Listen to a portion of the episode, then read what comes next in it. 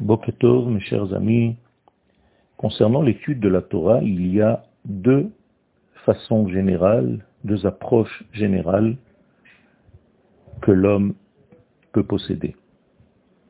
Il y a ce qu'on appelle la Chokhma et il y a ce qu'on appelle la Tevuna.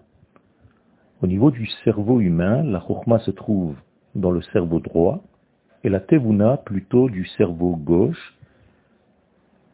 Et nous savons que les Sfaradim ont plus tendance à étudier avec le côté droit du cerveau concernant la Chokhma d'une manière générale. C'est-à-dire que les façons d'étude au niveau des Sfaradim, ce sont des façons qui approchent la Torah, qui abordent la Torah d'une manière générale, sans trop rentrer dans les détails, sans rentrer trop dans le pilpoul.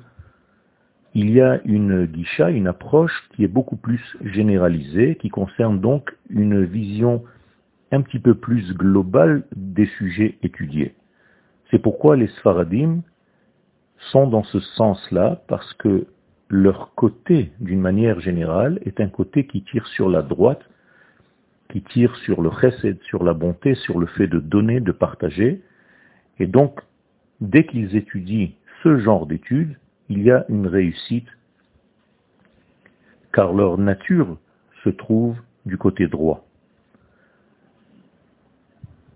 Pour arriver à étudier de cette façon-là, il faut faire un travail supplémentaire sur le calme. C'est-à-dire que c'est là que se trouve le Yetzer Hara, car il va essayer de casser ce genre d'approche, ce genre d'étude, en mettant une colère chez l'homme pour réveiller son côté gauche.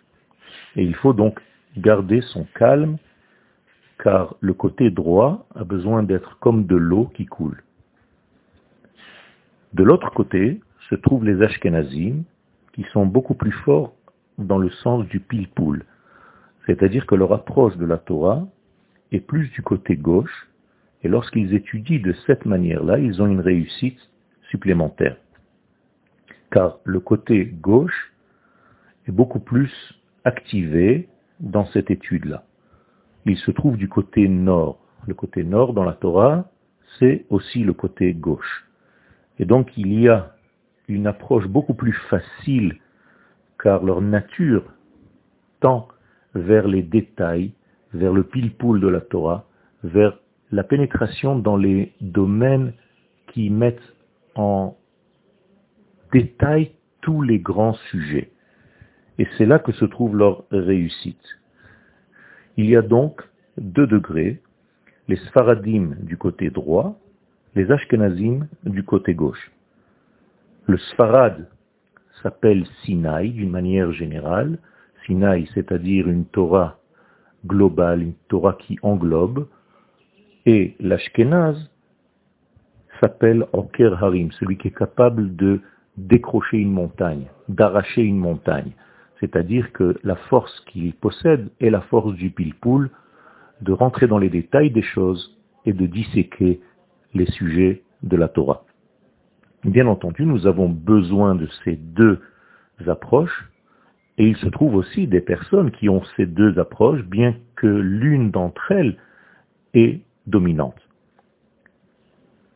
Donc nous devons savoir plutôt vers quel côté nous sommes pour essayer de développer ce côté-là et arriver à une réussite dans l'approche de la Torah qui soit cohérente et correspondante à notre nature. Shabbat Shalom.